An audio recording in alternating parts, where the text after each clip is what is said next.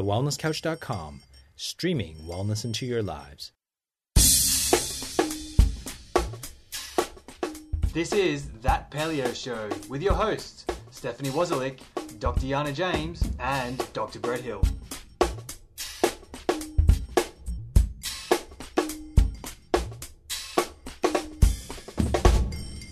Welcome to That Paleo Show, making the paleo lifestyle easy and accessible for everyone.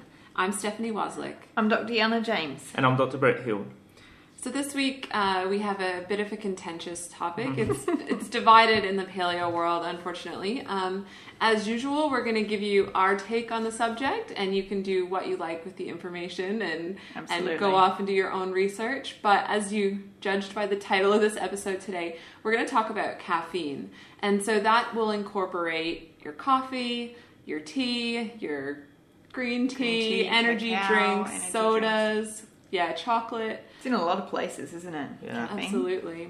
Dr. Brett, why don't you get us started? I know you love this topic a lot. So, can you tell us about the myth about energy and caffeine and how much you get pepped up by coffee and Yeah. morning cup of joe? I reckon this is a really important one because we're constantly being told that these caffeine sources are giving us energy, whether that's coffee, whether that's energy drinks, whether that's chocolate bars with caffeine in them, like all these things, like oh, gives you oh energy. my god, I remember eating those. and Oh, um, it's just crazy because you know there's there's research there that shows that for people who are regularly consuming coffee that what actually happens is they end up decreasing their energy base right so basically the, the more you constantly regularly consume coffee the, the lower your energy base gets until you get to the stage where you have to have your coffee just to get back to what would be the energy levels of a you know, quote unquote normal person who wasn't consuming the coffee and so there's this idea that we're having the coffee and it's giving us more energy, but in reality, it does. And I should say, first of all, there's no doubt that it does give you more energy in the short term. Um, there's no doubt that it can give you some benefits in terms of mental function in the short term.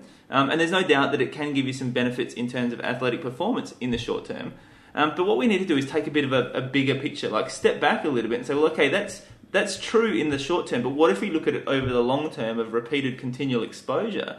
And what that then tends to suggest is that it actually takes away from all of those things, and that once you get into that stage, then you need to have that short term fix of the coffee just to get back to you know where you would otherwise have been. Is that making sense? Yeah, yeah. So it's it's that you, you sort of prove it to yourself when you have that coffee and feel like you're pepped up. But what you don't realize is that you actually had lower energy than the average person, and you needed to have that to bring you back up to a Yeah. normal functioning level, right? So it, I I think it's just that recognizing that when you do feel better, it's because yes, it has given you a boost, but you didn't need that boost in the first place. If you if you were, you wouldn't have needed that boost if you weren't having the caffeine. Yeah, and we have the same addictiveness to coffee as you would to sugar and wheat and dairy and all these other things that we know can make you feel really good in the short term, but you're maybe missing out on, or well, or decreasing your performance in in the long term. Yeah, and I think it's really important here to, to talk about that in relation to our modern society. Because we know that, well, first of all, we know that coffee wasn't paleo. Like, it's not something we were consuming in, in primal times. And um, But secondly, we know that our modern society is a way overstressed society. You know, we've spoken about this a lot on other episodes the difference between, you know, perhaps those shorter term stress we used to have in a, in a paleo time versus our modern, repetitively stressful, ongoingly stressful lifestyles. And so we know that a lot of people in our society have um, you know too much stress they have that switched on adrenal response that switched on cortisol response they've got adrenal fatigue you know uh, you know these are things that we, we think of as being you know perhaps you know some people have but in reality probably most people have um, and so you know anything extra we're layering on top of that that's going to further increase that response it's going to further push us into that stress response just isn't going to be helpful Yeah, definitely. Um, I think you know it's, it's. I've yet to come across someone who had their very first cup of coffee and enjoyed the taste of it. It's the same goes for alcohol, right? There's quite a bit of information out there in the internet about um, food palatability and um, the reward system that goes on in your brain when you eat foods. So, for, like beer and coffee, you can't tell me that they taste pleasant, but what does happen is that your brain goes, "Ooh." I know that wasn't particularly palatable, but I got something extra out of that. One, I got some energy, and two, I got some neurological impact. Um, and so, then your brain will keep telling you to go and have some more, and you develop a taste for it as opposed to having that taste. And, and I, I guess it fits in with that paleo thing. We don't actually have a tongue designed to take that taste on board and enjoy it, um, but we develop a taste for it as a result of our brain getting that little kickback. Um, and just on that note, you know, coffee is inherently bitter. And so, what do we do? We add some sugar to it. I don't know many people that don't have sugar in their coffee. I know my husband is still drinking coffee, but he's at least taken the sugar out. Or milk. Or milk, that's right. And so you get your lactose and galactose, which are both forms of sugar from your milk as well. So um, you're just adding to that craving cycle. Yeah, and I think that's a classic because I talk to people a lot who say, "Oh yeah, but I love coffee. Like I love it. I can't give up because I just love it." And I say, "Well, why don't you have your coffee without any milk and sugar?" And they're like, "Oh no, I can't do that. It tastes gross." Well, hang on, do you actually love coffee or not? Because if you loved coffee, you'd be happy drinking it without those other things. So maybe what you actually love is the way that causes a reaction in your body. Yeah, not to mention that what else you eat it with. So we're trained to eat it with, you know, your morning snack, you know, which is maybe a donut, maybe a scone or a muffin or yeah. And, and that links in with that stress response we're talking about, right? Because we know that when that stress response is switched on in your body, when you switch on the adrenals, then you do start cravings, right? So if you're trying to do the paleo diet and you're trying to make these changes and take these perhaps sugars and wheats and other things out of your body, then caffeine is like your worst enemy. Well, not your worst enemy, but it's, it's not helping you, right? Yeah. Because it's switching on that stress response, it's switching on those cravings, and it's making it harder for yourself to, to not have those other things that are going to set you back even further. Yeah, and um, sorry, caffeine is also an appetite suppressant as well. So imagine you're getting these cravings for the unhealthy stuff, but you're not hungry enough to eat real meals either. In in an extreme example, so not only are you craving all this bad stuff, but then you're lacking all the nutrition from the good stuff. Yeah, and I think you know, it, especially in you know, if you work in the city and you're drinking coffee. I, I um went into the city yesterday to go and pick up a, a gift, and um, I had to pay for parking, but I didn't have change, so I went up to the local coffee shop to get some change, and they had this you know beautiful glass cabinet full of croissants and muffins and Yeah. friand and all that sort of crap. And I just thought, you know, if you're still drinking coffee and you're having to face that stuff whilst you're ordering your coffee, it just makes it so much harder. You know, it's, it, uh, speaking from someone who's tried to give that stuff up, I found that you just, you know, if it's not in your face, it's much much easier to get over, isn't it? And and speaking of all those sort of gluten containing products, you know, we have heard from you know people like Nora Gedgaudas and I know Cindy Amira's mentioned this as well that that coffee can actually be a gluten cross reactor as well. So if mm-hmm. you're one of those people who doesn't react well to gluten, and I know Nora is definitely one of these people from speaking to her on the weekend that that she has cross reactions with all sorts of other foods, and coffee is definitely one of them. Not to mention the milk and the sugar, and you know, although they're all causing a cross reactivity there. So the cross reactivity is that because the caffeine molecule is similar um, or car- carries a similar cascade to what gluten does down the track? Is that what it? I'm actually not 100% sure with the caffeine. I know that's how it works with some of the other grains and the, the dairy that are gluten cross reactors, so I imagine that it's probably the same thing with the caffeine. But Is and it's I don't think it's caffeine. I think it's coffee. so coffee shot. Right, right. Yeah. yeah, and that's an important distinction to make, as we said. in you know, this situation, Yeah, most of the things we're lots of talking things. about. Yeah. Yeah. most of the things we're talking about are caffeine, but that one specifically, I believe, is the Coffee. the coffee mimics um, the. I think it's the molec- molecular structure of gluten. But I kind of have a funny story that I wanted to share. Okay. Um, so I was talking to Ryan the other day, and he was in a multi-day training course on site at work. And um, we all know the workplace. You got your, you know, you get there for breakfast and you have your coffee, and then you know mid morning you have your your break. Here they call it morning tea. Um, What do they call it in Canada? I don't know, but you don't have four teas in a day. so, anyways, morning tea, afternoon tea, dinner is called tea. But anyways, that's confusing for a Canadian. But anyways, so he's at morning tea, and you know everyone is just like itching, and the instructor's going like a little bit over time, and everyone's like tapping their foot, and I'm making jittery motions right now. We can And, attest um, to that. And you know, so then he's like, okay, it's time to break. Everyone bolts out of the room and like goes to have their coffee or their cigarette or whatever. Ryan, my partner who doesn't drink caffeine or, you know, eat any of these morning tea meals and whatever, went back to his room and did some push ups. so, you know, that just goes to show. So I, I kind of wanted to lead into maybe other energy sources because for him, that was how, you know, the afternoon when everyone's getting really drowsy, that was a huge pick me up for him. And he wasn't relying on those like, um, maybe artificial sources of energy, if that's a good word. Yeah, or Yeah. Un- unhelpful. Yeah, Yeah. exactly. Yeah, so I think you know that is a large part of the problem is is to why we're all sort of you know they, they are rushing towards the caffeine is that they're not looking after themselves perhaps in those other aspects and I think you know one of the most important parts of that is just simply sleep. You know we, we live in a society where you know most people probably are, are depriving themselves of sufficient sleep. Like we we're just not getting enough rest, we're not getting enough sleep, and so we are in that stress response way too much uh, and we're burning ourselves out, and which is why we're then needing something like coffee once again, just to get us up to just a functional level a lot of the time. Yeah, but it's a vicious, it's a vicious circle as well Yeah. because we all know that caffeine makes you not sleep as well. Yana, you talk about the the liver detoxification at is it Yeah, 3 a.m. 3 Yeah, when the a.m. liver's switching on and really working hard. Yeah. Yeah, so you know that you know if you're if you're having that caffeine, it's often that you'll get up at three in the morning, get, and alcohol and other things as well. But that's when your your liver's detoxifying and causing you to to wake up. Yeah, if the liver's struggling. Yeah. Yeah. Yeah, yeah. Um, and yeah, one of the other things that's actually great in terms of energy is exercise. And people are like kind of looking at me right now, going, "Hang on a second, I've woken up in the morning, I'm dead tired, I need my coffee. Exercise is just going to make me more tired. Like, what are you stupid?" But I, I know, I know, I've heard it before. Trust me. Uh, but it does make a difference. You know, if you can actually get up in the morning and do some exercise, as much as it seems counterintuitive, if you're still thinking of the world as like this energy in, energy out, simplistic hmm. sort of view, it seems counterintuitive. But once you start understanding how these processes work in your body, how it affects your hormones, how it helps you switch off the stress response. And once you start, do you know what, even if you don't believe any of that stuff, just give it a go and see what happens. And what you find is by getting up and doing that little bit of exercise, it actually gives you more energy throughout the day. Yeah, I can attest to that. Um, we do fitness on Saturday mornings here, and I don't always make it to that class, but the, I go on the days where I need to be really productive.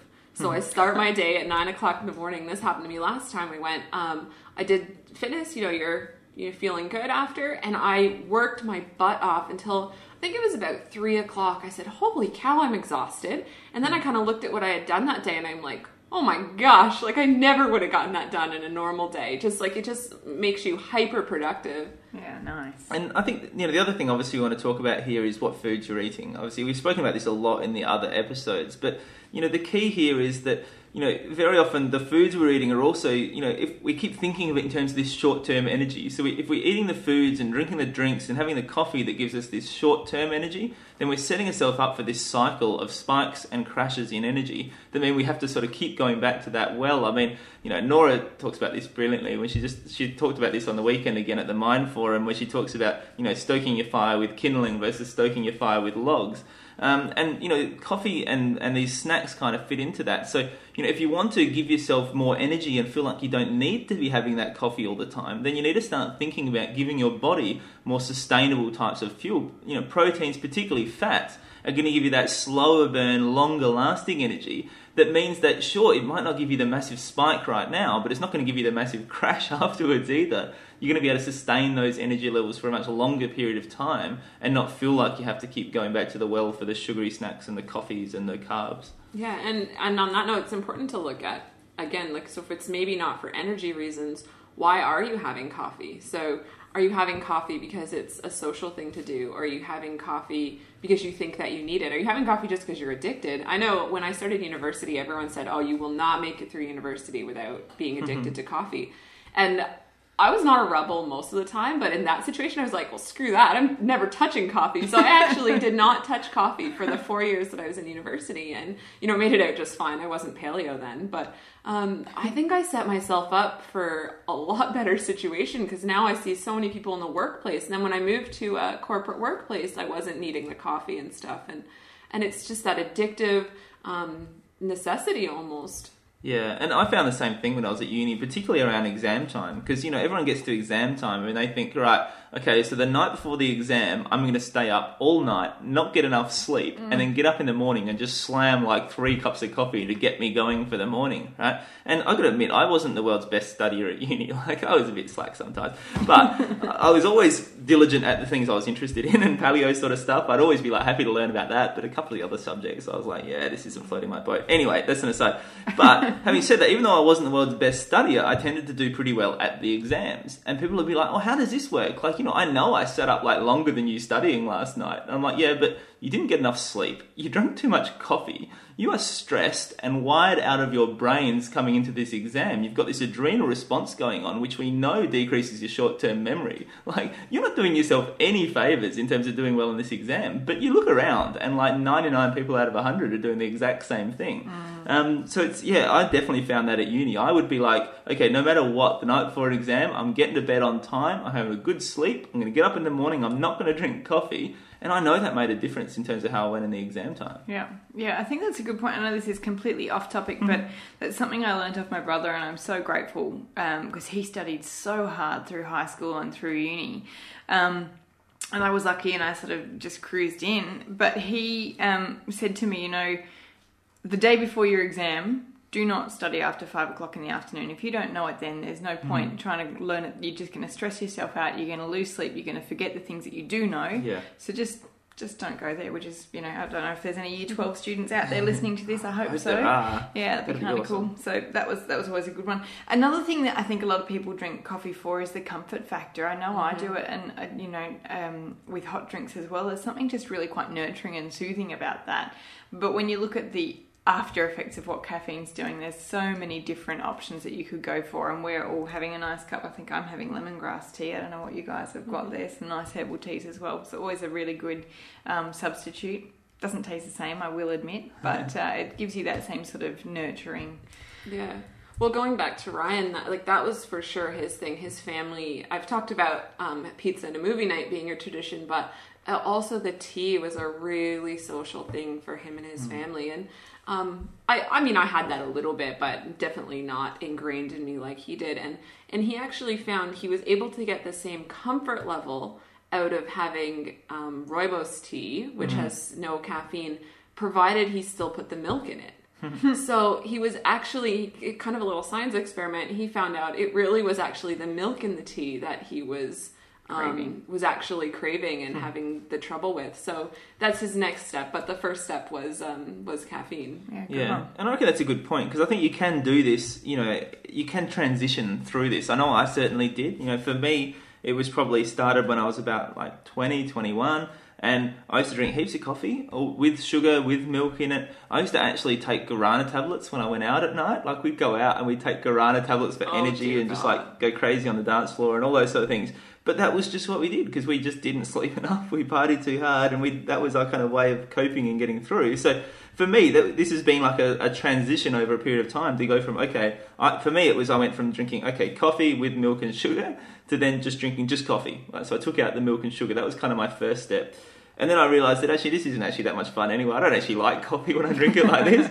so then I sort of transitioned through to black tea and was doing that. And I never had my tea with milk or sugar anyway, so that was easy. And then started transitioning from there through to green tea. Um, one thing I just want to point out there, transitioning from black tea to green tea, is a lot of people assume that well, a lot of people actually think green tea doesn't have any caffeine at all, which surprises me that people still think that, but that's not true. Um, and a lot of people think that green tea actually has a lot less caffeine than black tea, which is sometimes true, but some green teas actually have more caffeine than black tea as well. So don't necessarily think because you're going from black tea to green tea, you're getting less caffeine. You're probably getting more antioxidants and other things there, but in terms of the caffeine, you're still getting a fair bit there. So I transitioned then to the green tea, and I'm probably still in the process of transitioning from the green tea to the herbal tea. I drink mostly herbal teas now and a little bit of green tea every now and then. So you mentioned antioxidants there, Brett, and I know that's one argument that we hear all the time with um, cacao, like chocolate, and uh, green tea, and even coffee, Coffee. as well. Yeah. And and I guess what we're thinking is that you can get these antioxidants um, elsewhere Yeah. from Yeah. vegetables, for example. So it's it's not a reason to start drinking. Put it that way. Yeah. Well, I think that's the thing. We spoke about this when we talked about alcohol as well, is the idea that just because it's got one good thing in it doesn't mean the whole lot is good for you. And particularly not in this case, because if you can get those antioxidants elsewhere, then you're not getting any additional benefit by having more antioxidants than you need, if that makes sense. If you've got enough antioxidants in your diet, you're already getting that benefit. And then you're just kind of left with the other adverse effects that we spoke about. So it's whilst antioxidants are good, um, it's about looking at the whole food. You know, and so often we do this research and we look at just one aspect of what's in that food, and then extrapolate that to say the whole food's good for you. And we do that with coffee, we do that with alcohol, we do that with a whole range of other things. But you've got to look at the bigger picture and see what's going on. Yeah, I, I think um, you know, you were talking about having guarana tablets when you were younger, and I realized just recently that when I was in high school, probably around the age of 14, 15, I was having energy drinks. I wasn't having them every day, but I was a drama student, and whenever we did performances, I had it timed perfectly. I'd have a bottle of a big bottle of V um, at four o'clock, then at six thirty, and then at seven thirty when I went on stage. So I was having like three in the afternoon. Don't know how much sugar was in that. Really freaks me out. But I've got quite a complex hormonal thing, and I have to think, you know, maybe there was some disruption going on with it from that early on. And you know, so many parents don't let their kids drink coffee because they know it's bad. But I can, can't tell you how many kids were drinking these energy drinks and much, much younger. And so I think, from a parent's perspective, it's something to be really cautious of um, that your kids might be getting caffeine and sugar in that way, and that's really harmful and really quite dangerous. Yeah, that's what I was going to say. The- I mean, the research is definitely there. Like in terms of developing brains, this is just not a good thing to do to be sending into that stress response. And and really, I think those energy drinks you should just be avoiding those altogether, Yeah, particularly for kids. I mean, that's that's just a no brainer as far as I'm concerned. And soft drinks as well. Yeah. Yeah. They, they obviously have caffeine in them and oh, so much other stuff. Yeah. Yeah, definitely. So, you know, there's a couple other things that I just wanted to touch on in terms of the effects of coffee that we, we just sort of didn't get to earlier. Um, and one of those is the acidity factor. You know, we've spoken about this in terms of other foods as well, particularly our modern processed diets, how acidic they are. Um, and that's really important, you know, in terms of the, res- the effect that has on your body. Um, you know, we know our diets are already acidic, so, you know, just lumping coffee in on top of this is going to make that even more so. Um, and the effect that has then in terms of your body needing to neutralize that acid, it takes out magnesium from your muscles, it takes out calcium from your bones. Um, so, uh, and, and this is the case um, even for the decaf coffee as well. We spoke about this earlier, but you know, people think that well, if I go for decaf coffee, then I'm not getting all the bad effects of the caffeine. But there's still a whole lot of other stuff going on there with the decaf coffee, and one of them is that acidity factor. And we know calcium is obviously so important for bone density. We know that magnesium is important for relaxing your muscles, including those muscles around your heart and your blood vessels, which is really important. Um, so it's really important to think about that acidity factor, um, and that links in with the heartburn as well. You know, we're seeing so many people with heartburn in our society now. So many people taking these antacid tablets to try and get it under control, um, and and they're having a huge effect on um, you know on people's ability to digest as well. So you know it, the flow-on effects from that acidity, that heartburn, that digestion can affect you know a huge range of things. Yeah, definitely. Um, and and my biggest experience with caffeine is just the dehydration, like the diuretic uh, that it is, because I know as soon as I have anything, it could be green tea, coffee, you know, anything like that. Um, I haven't noticed it with chocolate, but I might be in denial. Um, so I- actually, I just probably don't have enough enough of the chocolate. But but with the dehydration, um, I know as soon as I have that. I'll have to go to the bathroom probably 10 times before it's out of my system. And to me, that's just really, really inconvenient. I don't know. That's, and, and, and you know what? Most of the population, we've maybe mentioned this before, most of the population is chronically dehydrated. Yeah. So, you know, when you look at it and you're having like, you know, one glass of water a day, if that, but you're loading up on all this caffeine, I mean, you're really just making the situation worse for yourself. Yeah, definitely. Yeah, absolutely. And you know, there is some research out there. I know he's speaking to Damian Kristof from the Wellness Guys about this, and he was suggesting, you know, that, that coffee doesn't actually have a diuretic effect, or if it does, it's a very, very mild diuretic effect. So you shouldn't worry about that bit. And you know, I think that might be just Damian not wanting to give up his coffee. I don't know. I'm going to stir him up about that for sure. So right, um, we know he won't listen to this podcast. that's right. That's right. We're safe there. But um, but you know, I, it's certainly my experience is exactly the same as yours, Steph. Like I know if I have a cup of tea or if I have a coffee, which you know I might do that like once or twice a year. Um, that I'm like sitting on the bathroom, like I'm just going taking a pee every five minutes. It's ridiculous, and um, and so it definitely has that effect on me.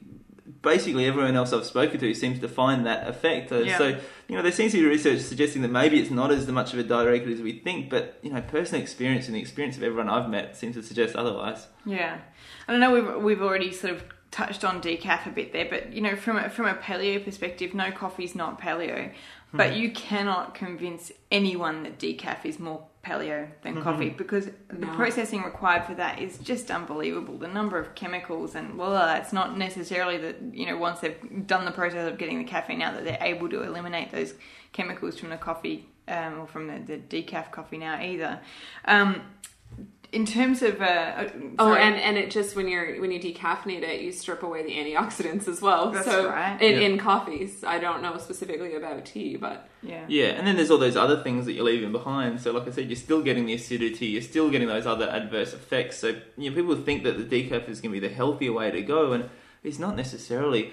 Um, the other thing I think is that if you're if you've conditioned your body to that coffee, and you know this is probably one of those things I don't know that I've necessarily got any research to back this up. This is purely a theory I'm chucking out there, but but my, uh, what I've tend to find is that people will do that decaf, and it tends to stimulate the same response in their body. It's like their body's got this kind of Pavlov's dog response, and I think the same thing happens with artificial sweeteners too, where your body tastes that sensation that it's used to. It's got a very clear response of how it's used to responding to coffee or to sugar in, in either instance, and a lot of the time it seems to switch on. And there is some research tend to suggest this, particularly with the the sugars, it tends to switch on that same response in the body anyway. And so we are seeing some research in terms of that with the decaf coffee, in terms of it still creating that same insulin response within the body. Um, and I have a feeling that if we start looking at the adrenal response and the cortisol response, that that might actually be the same situation as well. So I think it's the case, like I said, kind of like Pavlov's dog, where your body recognizes that taste, goes, oh yeah, I know how to react to this, and just goes on the same path anyway. Yeah, I, I 100% agree with you. That makes a lot of sense.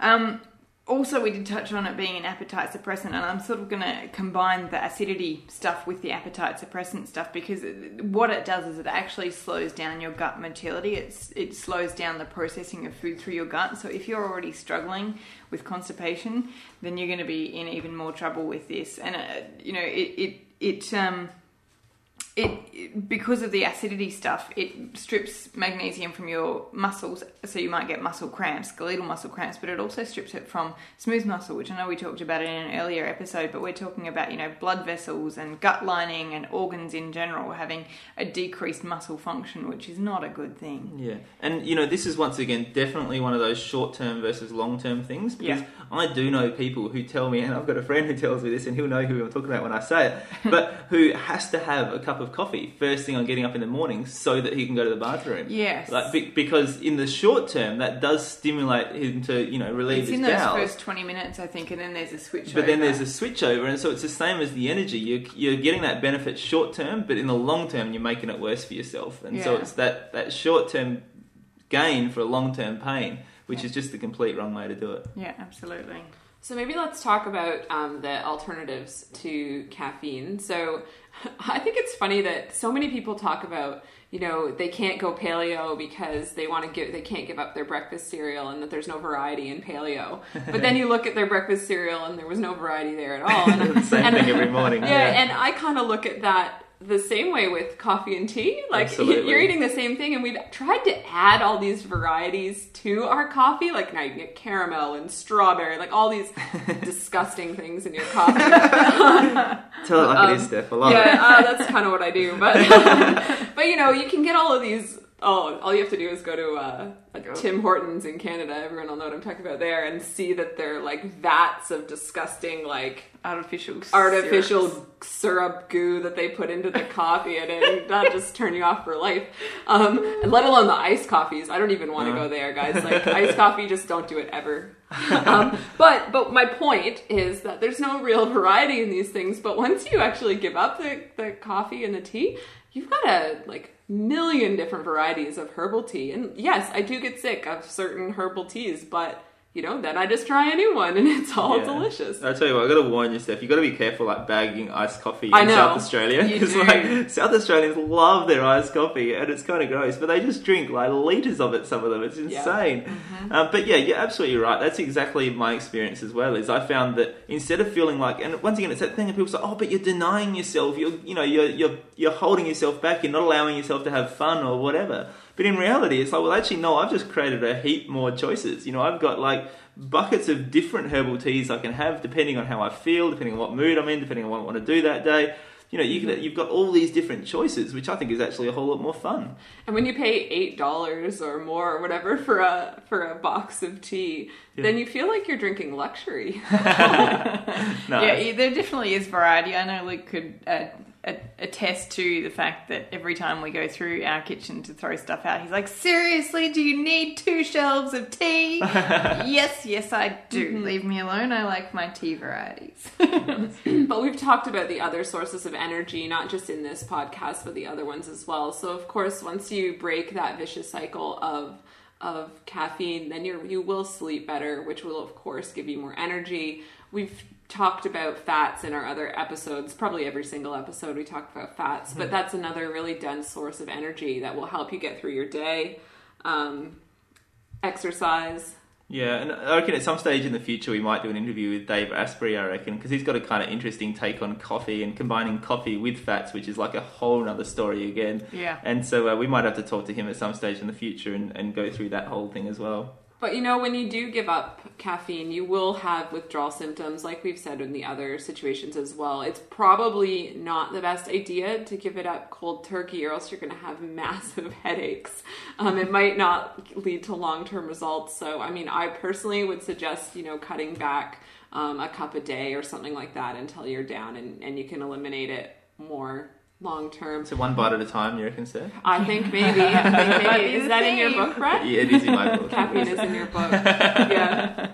So, um, Yeah, I'm I'm at the point where I'm having because I do love coffee, um, but I'm yeah about one every fortnight, and I've had the gamut of responses to that of you know oh my gosh how can you survive with having it only once a fortnight to really you drink that much coffee, um, so it, it is definitely something that I've been working my way into giving up, and you know if it was easy I wouldn't be having it at all. So we're not suggesting that it's going to be simple, just like all of the other lifestyle changes you make with paleo. and I remember the It's last time, the last time you had coffee, you didn't sleep that night. So, Yep, you learn, you learn. grumpy. yeah, and it's the same for me. I probably have coffee like once or twice a year, and it's usually when I get myself into a situation where I'm desperate. Like I've completely burnt the candle at both ends, way too much. I haven't had enough sleep, and then I need to go and do like I need to be up and about for like a radio interview or a seminar or you know whatever it is, and I'm like okay. And I know what I'm doing. Like I know that it's going to have these effects on my body. I know that it's going to make me more tired. Like it's going to exacerbate this tiredness that I've got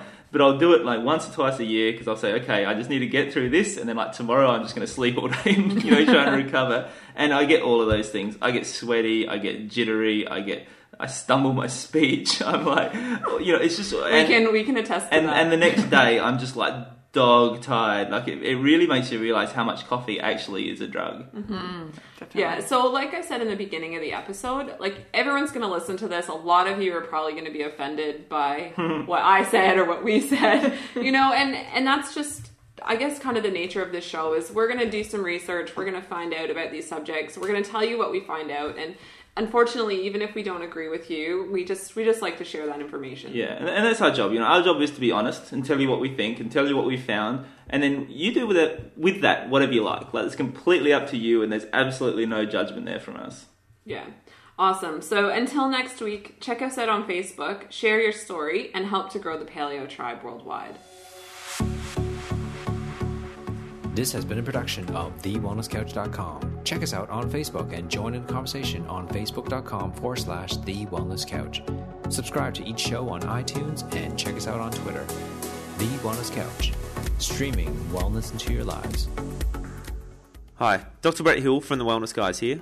Imagine having six internationally renowned health and well-being specialists all to yourself for three whole days. Imagine a beautiful tropical location away from the rat race where you can fully immerse yourself in creating a new you. Imagine personalised one on one attention to help you break through to the next level. Join the three Up for a Chat girls, Kim Morrison, Cyndi O'Meara, and Karen Smith, and the three wellness guys, Dr. Lawrence Tam, Dr. Damian Kristof, and myself, for the BFO Wellness Retreat at the luxurious Westin Resort and Spa in Fiji, and make your health a priority. For more information, go to thewellnesscouch.com and click on Shop. We can't wait to see you there.